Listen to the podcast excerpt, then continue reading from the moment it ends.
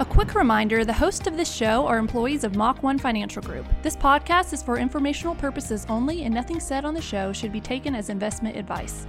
Employees and clients of Mach 1 Financial Group may maintain positions in the securities or strategies discussed. Here at the Mach 1 Market Moment, we upload a brand new podcast each and every Thursday. Be sure to subscribe to our show so you never miss an episode. Hello and welcome to the Mach 1 Market Moment, where we provide financial information on topics such as investing, insurance, financial planning, and everything related to your money. And welcome to episode 52. This is Mike Frost, and today on the podcast, we'll be discussing where to stash cash and to keep it safe. First of all, let's welcome to the podcast. We've got David, our CEO and founder, along with Matt, our senior VP, and Erica, our marketing intern. How are you doing, folks? Doing great, Mike. Glad to be here as always. I've missed the last few podcasts, so I'm happy to be back to full health and, and joining you guys again today. Yeah, happy to be here. Glad everybody's on here and uh, excited for Erica to join us. Thanks, Matt. Happy to be here. All right. Okay, folks, let's talk about your cash. Matt and David, you know, you had the clients come in and say, hey, I've got this cash where they sold a house, cashed in some bonds, or, you know, sold some stock, and I just want to keep it safe, but I want a better return than I get on a CD, a certificate of depression, I mean, deposit. Uh, at a bank. So, where can I do that? And so, today we'll discuss some of those options and the pros and cons of each. This is by no means an exhaustive list. This is just some of the things we may recommend to folks. But let's consider this the average savings account today, the average savings account pays 0.05, five one hundredths of a percent. Imagine that. Now, Matt, how much is inflation running these days? Oh, in the last decade, I think it's been around one and a half percent. Um, last year is a little over two percent, I believe. And last month it was over four percent. Right. So if you're making 0.05 and inflation's four percent, you're going broke slow. Remember, all the investment choices covered today are meant for short term needs, short term, like personal savings account, emergency funds, a new car account, so on. Sticking to safe investments isn't always a good way to grow your money over the long term, of course. So keep an eye on your nest egg as it grows. When it gets starts to get a little bit bigger, then you might want to think about moving that to some longer term investment. That way you can keep some money safe on ice for the short term and work your way toward long term financial independence. All right, here we go, guys. Y'all ready to get into it? We're going to talk about a few of them, and we're just going to banner about which ones you think are good, which are not so good, and we're going to say the what we think is the best to last. So stay tuned. All right, CDs, certificates of depression, or some people call them certificates of deposit. Okay, can you guys explain what a CD is for somebody? It's not one of those things you put in your car to play music with either. Right. Yeah, it's just you know most people know what these are. It's just the the basic savings vehicle uh, that banks offer. You take X amount in there and you depo- put it on deposit with the bank, and they pay you a certain rate of return for a certain period of time. And the reason they call it a certificate of deposit is when you do that, they give you a certificate. That's right. That shows typically what the rate is on that and when it matures and things like that. Pretty simple, pretty straightforward.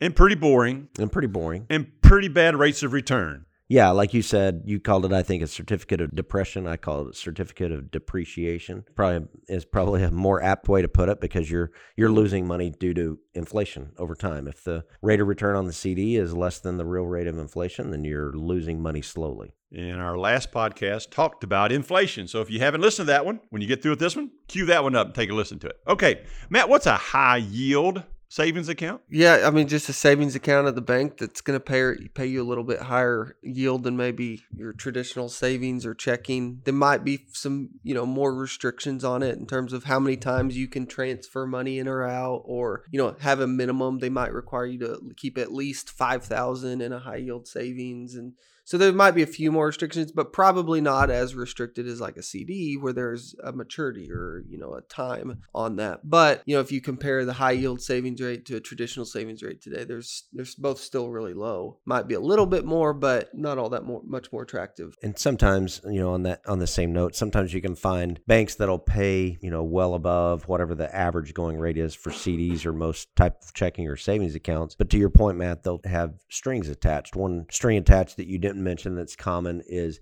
maximum amount that they will let you deposit, right? Because in this current interest rate environment, let's say a bank is paying 2% interest. I don't know if anything like, like that is out there, but I wouldn't be surprised if somewhere out there you could find that. But guess what? They're going to put like a maximum of say twenty or twenty five thousand dollars on that. Why is that? Um, because they're losing money. They're literally losing money on that, right? They're having to pay you more out in interest than they're earning on the account. So that's why they put a maximum on those things. We see a lot of that with the online banks. No brick and mortar, just online. Therefore, they can offer a little bit better. But to your point, David, they put a max you can put in there. And then that rate may only last for three months, six months, or a year. So it's not going to be your, your life savings that you're going to keep in there forever. Okay, that's the high yield savings account.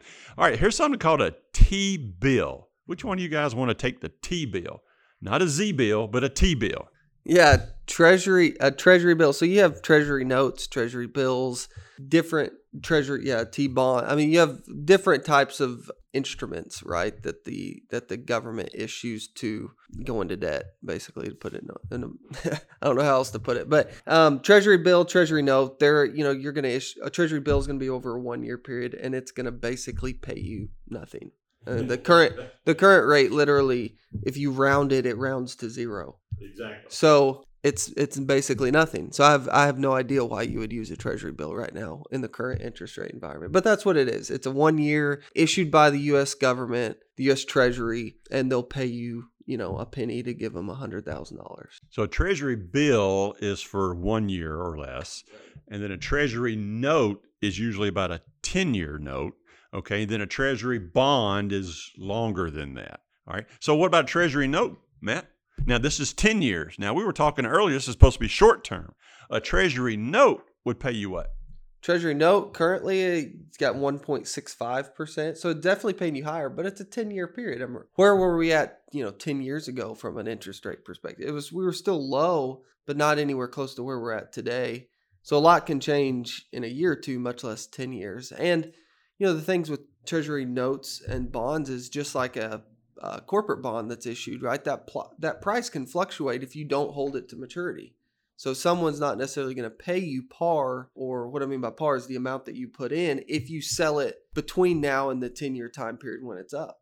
And so depending on what interest rates do between now and then, you may only be getting paid one, one and a half, or in this, you know, 1.65% but if you try to sell it in three or four years, you know, you might get less than what you originally put in. And so, again, it's a pretty tough case to make for a lot of these options, really. The other thing to note there, as most of you listening probably know this, but kind of like uh, Matt alluded to, is interest rates go up, value bonds goes down, right? right? So if interest rates are, I mean, we just talked about the T bill paying zero. I mean, that's as low as it gets. So, assuming interest rates go up from here, the value, if you sell your treasury note early, before the 10 year maturity, you're going to get less out of it than what you paid for it. The other thing to note about uh, the 10 year treasury is a lot of a lot of different instruments, uh, investment instruments that are in the marketplace are kind of tied to or correlated to, you might say, the 10 year treasury. For example, we do, you know, we do a significant amount of annuity business here per each year at Mach 1 and the 10 year treasuries are a lot of what those annuity companies invest in. So that affects the rates of return on things like that. 10 year treasuries are also kind of a good barometer, I guess you'd say, for what to expect on bonds in general. So, where the 10 year treasury is going can tell you a lot about other things that aren't necessarily short term investments like we're talking about today. Matt was starting to give us a tutorial there on bonds. Maybe we need to do another podcast on bonds and how they're priced and how selling them early and the par value and all that. So, but let's get something that's kind of new, something called a tips. This is not like you give a tip at a restaurant.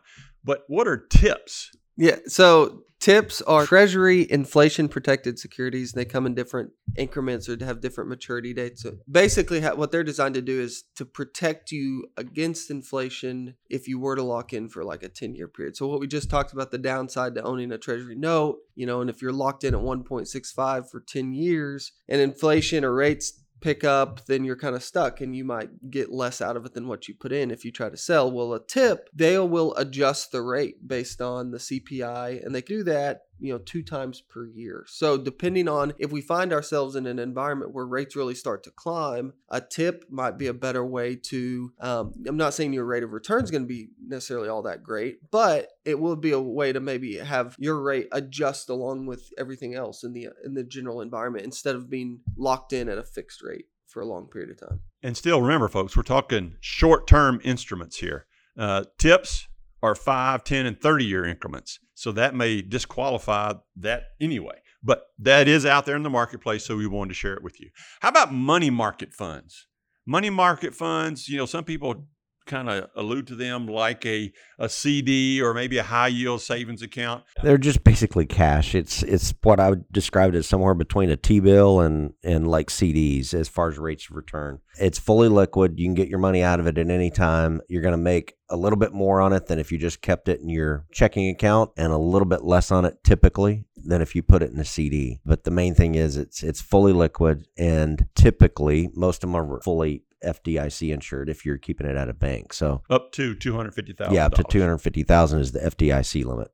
Okay, so uh, all these we're talking paying very low interest rates. Uh, they're safe, they're liquid, just not going to make a whole lot of money. Here's a couple that most people may not think about when they're thinking about keeping their money safe. One is pay off your mortgage early. Why would that be a good place to put your money? Well, here at Mach One, we're big advocates of paying down debt. Mike, as you know, you Amen. you do the uh, you do the money school uh, classes for us, and which is a lot of that course is about budgeting and getting debt paid down. So the sooner you get debt paid down, the less debt service you have, I should say. The less debt service you have, the easier it is for you to eventually retire. Right? It takes less money to retire with no debt than it does with debt service.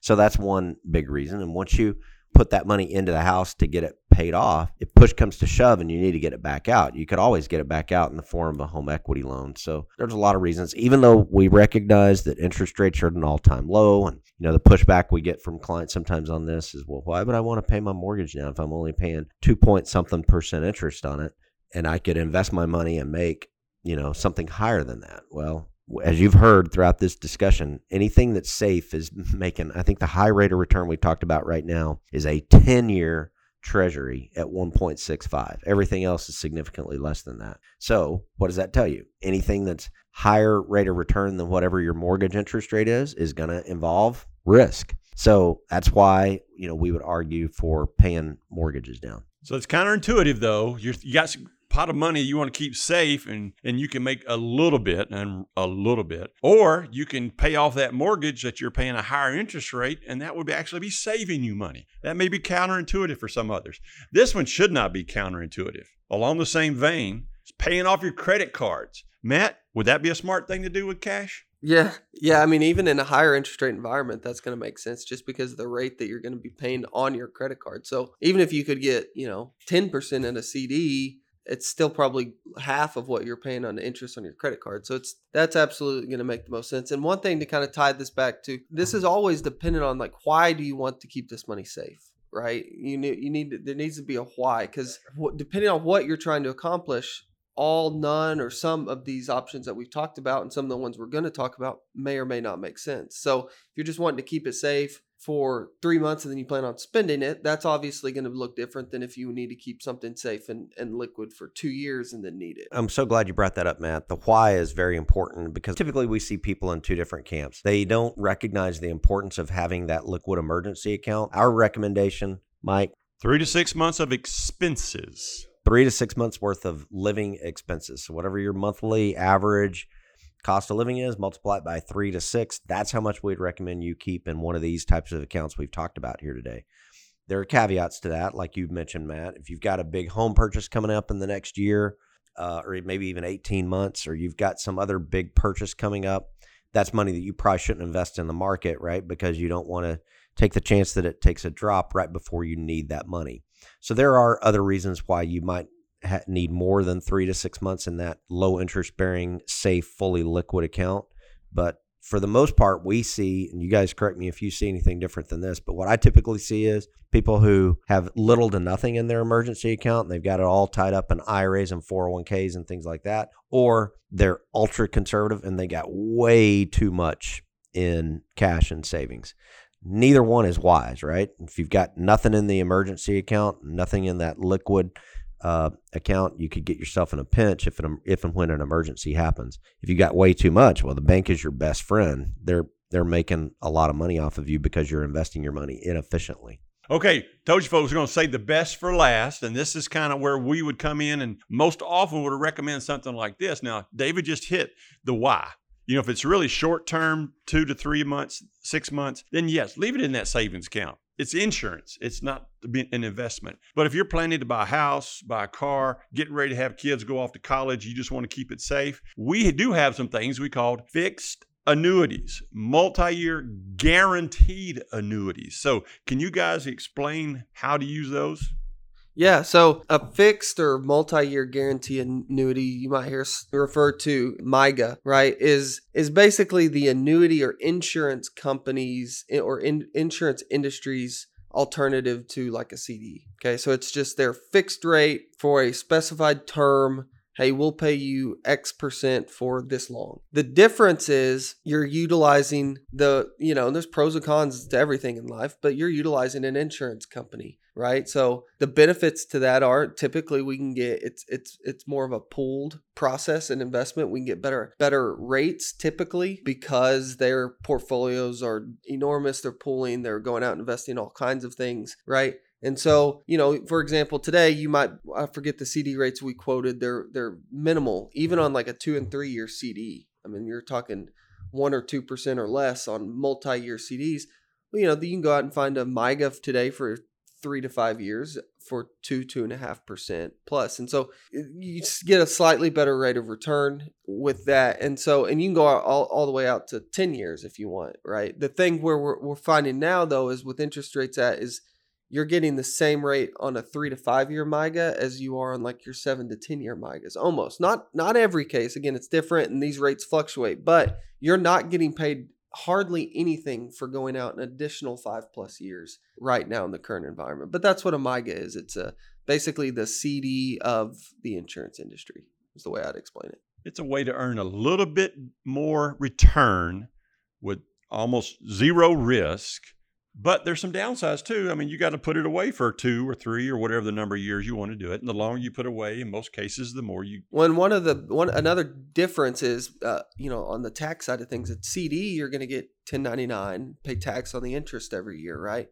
interest may not be very much right now, but you're still going to have to pay taxes. In an annuity, that's tax deferred until you take it out. You obviously is still going to pay taxes on it at some point, but you don't have to pay taxes on it as it grows over those each and every each year. and every year, right? So, yeah. so if that interests any of you, uh, we'd be happy to talk to you about it. Uh, you can just give us a call here at Mach 1 479 876 2100. So if you need cash in the short term, but you want to earn more than sitting in your checking account, the options we discussed today may work for you. Again, if you want to talk to us a little bit more about it, give us a call 479 876 2100. All right, Erica, it's your time. How do folks submit questions to the podcast? Yes, if you have any questions, go ahead and submit those. You can either do that on our website under the podcast section, or you can email podcast at Mach one financial.com. That's podcast at M A C H dash the number one financial.com. Well, thank you, Erica, for producing this show and all the behind the scenes work, how you make us look good on this podcast. All right, folks, we like to end each one of these podcasts with a thought of the day. And today is from Millard Fuller. The only safe investment one can make in life is what is given away. The only safe investment one can make in life is what is given away. Well, that's it for today, folks. We appreciate you listening to the podcast. We look forward to you joining us next time on the Mach 1 Market Moment. Mach 1 Financial Group Inc., Mach 1, is an SEC registered investment advisor located in Bentonville, Arkansas. Mach 1 may only transact business in those states in which it maintains a notice filing or qualifies for an exemption or exclusion from registration requirements. SEC registration does not constitute an endorsement of the firm by the Commission, nor does it indicate that the advisor has attained a particular skill level or ability. Past performance is not a guarantee of future results. All investment strategies have the potential for profit or loss. The information presented is the sole opinion of the speaker and is not meant to be investment advice. Mach 1 does not provide tax or legal advice. You should speak with your tax or legal advisor regarding your specific situation. For full disclosures, please visit www.mach-1financial.com/disclosures.